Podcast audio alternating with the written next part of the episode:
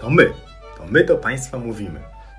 Tomasz Batko. Mateusz Kosiak. My jesteśmy lekarzami, twórcami portalu eduson.pl I postanowiliśmy trochę urozmaicić portal eduson.pl i zamieścić na nim podcasty.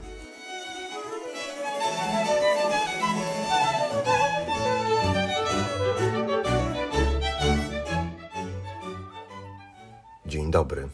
Dzień dobry. Dziś ciąg dalszy, a mianowicie słowo jakże piękne, jakże polskie, jakże dźwięczne. Pęcherzyk. E-C-H-R-Z. Mały pęcherz na ciele powstający przy zmianach chorobowych skóry. Bądź maleńka bańka gazu, pary itp. tworząca się w cieczy na jej powierzchni lub przechodząca przez ciecz. Bądź niewielki narząd błoniasty w organizmie ludzi, zwierząt, rzadziej roślin, pełniący różne funkcje. I jeszcze jedna rzecz, niewielka wypukłość lub próżnia w odlewie. A to nas mnie interesuje. Piękne polskie słowo zawiera w sobie taki ładunek treści, który może przygnieść niejednego ultrasonografistę.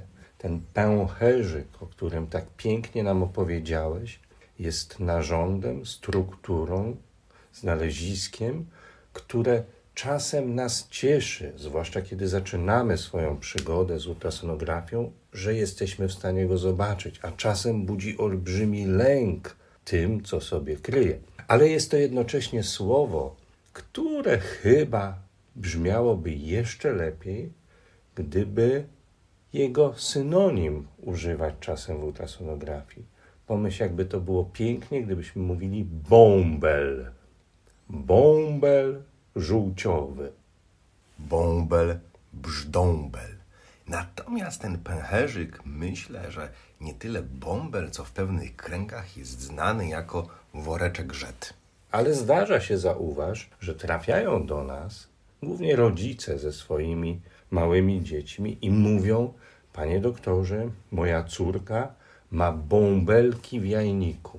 No właśnie, te bąbelki w jajniku, jeśli ta córka ma, jest noworodką, noworodkinią, niemowlęcinią na przykład, to takie bąbelki, pęcherzyki w jajniku mieć może. Dlatego, że jest pewnego rodzaju tutaj brak porozumienia między nami, lekarzami, a mianowicie, że te noworodki i niemowlęta do jednego worka są wrzucane z dziećmi, z dziewczynkami do okresu przedpokwitaniowego, które pęcherzyków nie mają. I tutaj trzeba postawić sobie pewną granicę, że w okresie niemowlęcym, noworodkowym te pęcherzyki w jajnikach mogą być widoczne.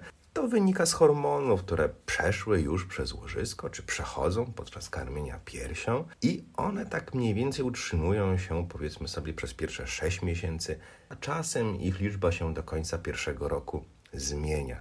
I nie wrzucajmy do jednego worka pacjentki, która ma 3 miesiące i pacjentki, która ma 3 lata. Czyli gdy przychodzi do nas na badanie USG bąbelek w wieku dwóch miesięcy, on ma prawo mieć liczne pęcherzyki widoczne w badaniu USG. W obu jajnikach te pęcherzyki mogą mieć nawet po kilkanaście milimetrów, nawet czasem do dwóch centymetrów. I jest to wynikiem nie tyle nieporozumienia między nami, co niezrozumienia nas i systemu hormonalnego naszego małego pacjenta, trochę stymulowanego przez hormony łożyska i jeszcze z czasów ciąży. Potem te pęcherzyki czy bąbelki w jajnikach u naszego bąbla, który leży na kozetce, w okresie ciszy tak zwanej hormonalnej, czyli w okresie przedpokwitaniowym, jak słusznie zauważyłeś, nie będą tak łatwo widoczne, acz czasem do 9 mm pojedyncze pęcherzyki mamy prawo zobaczyć i wcale nie jest to niczym złym. Pęcherzyk to jest mianownik, a może być taka sytuacja, że przyjdzie pacjent i użyje formy wołacz. O, pęcherzyk! Wtedy jeży się, jeży, oj, jeży się jeży, też piękne polskie słowo, lekarz i szuka kamiczego, bądź też bez kamiczego zapalenia pęcherzyka, woreczka rzet. Bo gdy pęcherzyk się jeży u Jerzego, to Jerzy zgłasza dolegliwości bólowe. I te dolegliwości bólowe połączone z obrazem USG są w stanie nam powiedzieć, czy pan Jerzy musi pójść do chirurga, czy pan Jerzy ma inną przyczynę, która trawi go w tej okolicy dolegliwościami bólowymi.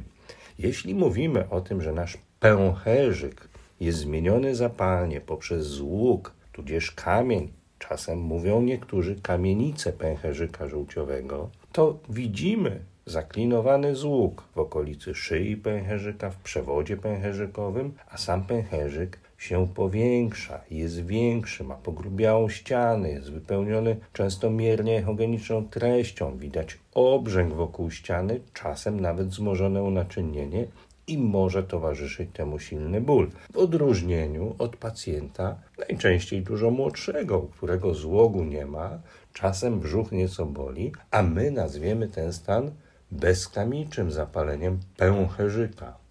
Pęcherzyk może być też gazu, bo spójrzmy na to, że u naszego nieszczęśnika przypałętał się ropień. Ropień, czy to gdzieś w tkankach miękkich, czy podskórnie, o ropień na pośladku, taka sprawa. I tam możemy zobaczyć pęcherzyki gazu, czasami w tym ropniu.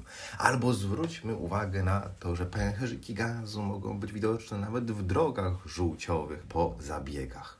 Ropień na pośladku, potocznie zwany wrzodem na Pośladku. pośladku. E, to jest dobry przykład tego, jak przepięknie te bąbelki gazu, pęcherzyki gazu będą widoczne pod postacią drobnych hiperechogenicznych odbić, które czasem przemieszczają się pod wpływem zmiany pozycji ciała naszego pacjenta bądź jego pośladka, czasem pod wpływem ucisku głowicą.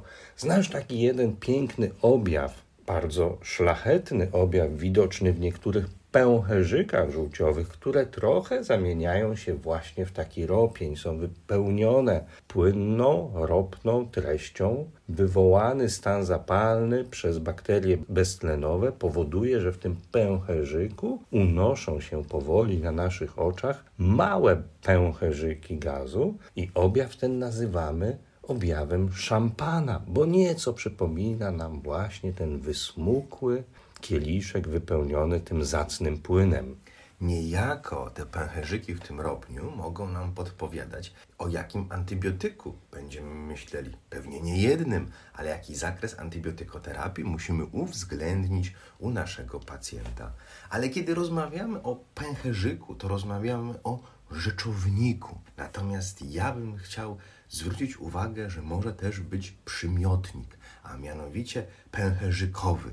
I tutaj idzie rak, nieborak i ten rak jest pęcherzykowy. Zmierzam do tarczycy, gdzie liderem jest oczywiście rak brodawkowaty, ale ultrasonografista też powinien wystrzegać się raka pęcherzykowatego ze względu na to, że on może przypominać zmianę łagodną, może być izoechogeniczny z tarczycą, dobrze ograniczony, jednorodny.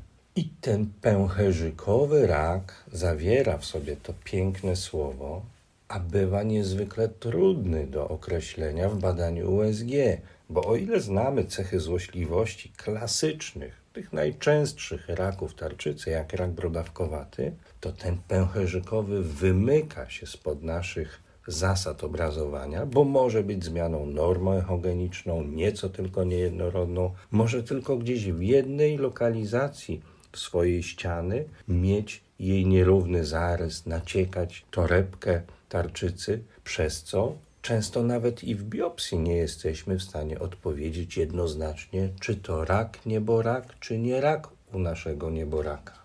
Pęcherzyk, pęcherzyk, taki malutki, ale przecież jest też pęcherz moczowy. I żeby zachować parytety w stosunku do tej bąbelkini, która była wcześniej, czasami przez pęcherz możemy zobaczyć pęcherzyki, ale nasienne.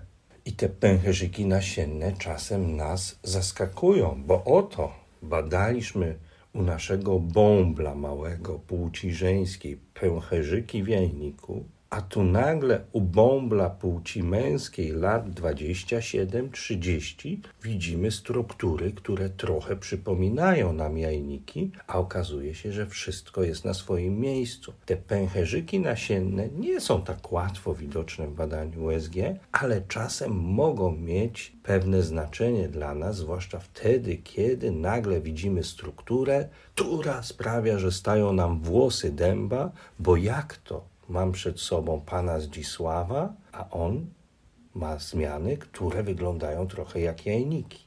Polski język, bardzo ciekawy język, a połączenie medycyny, języka polskiego i ultrasonografii jest już w ogóle bardzo ciekawym zbitkiem różnego rodzaju obszarów, o których można porozmawiać.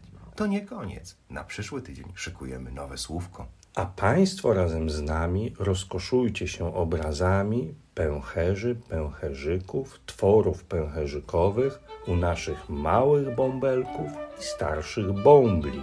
Odmieniajmy przez przypadki, deklinujmy, uważajmy na wołacza. Powodzenia!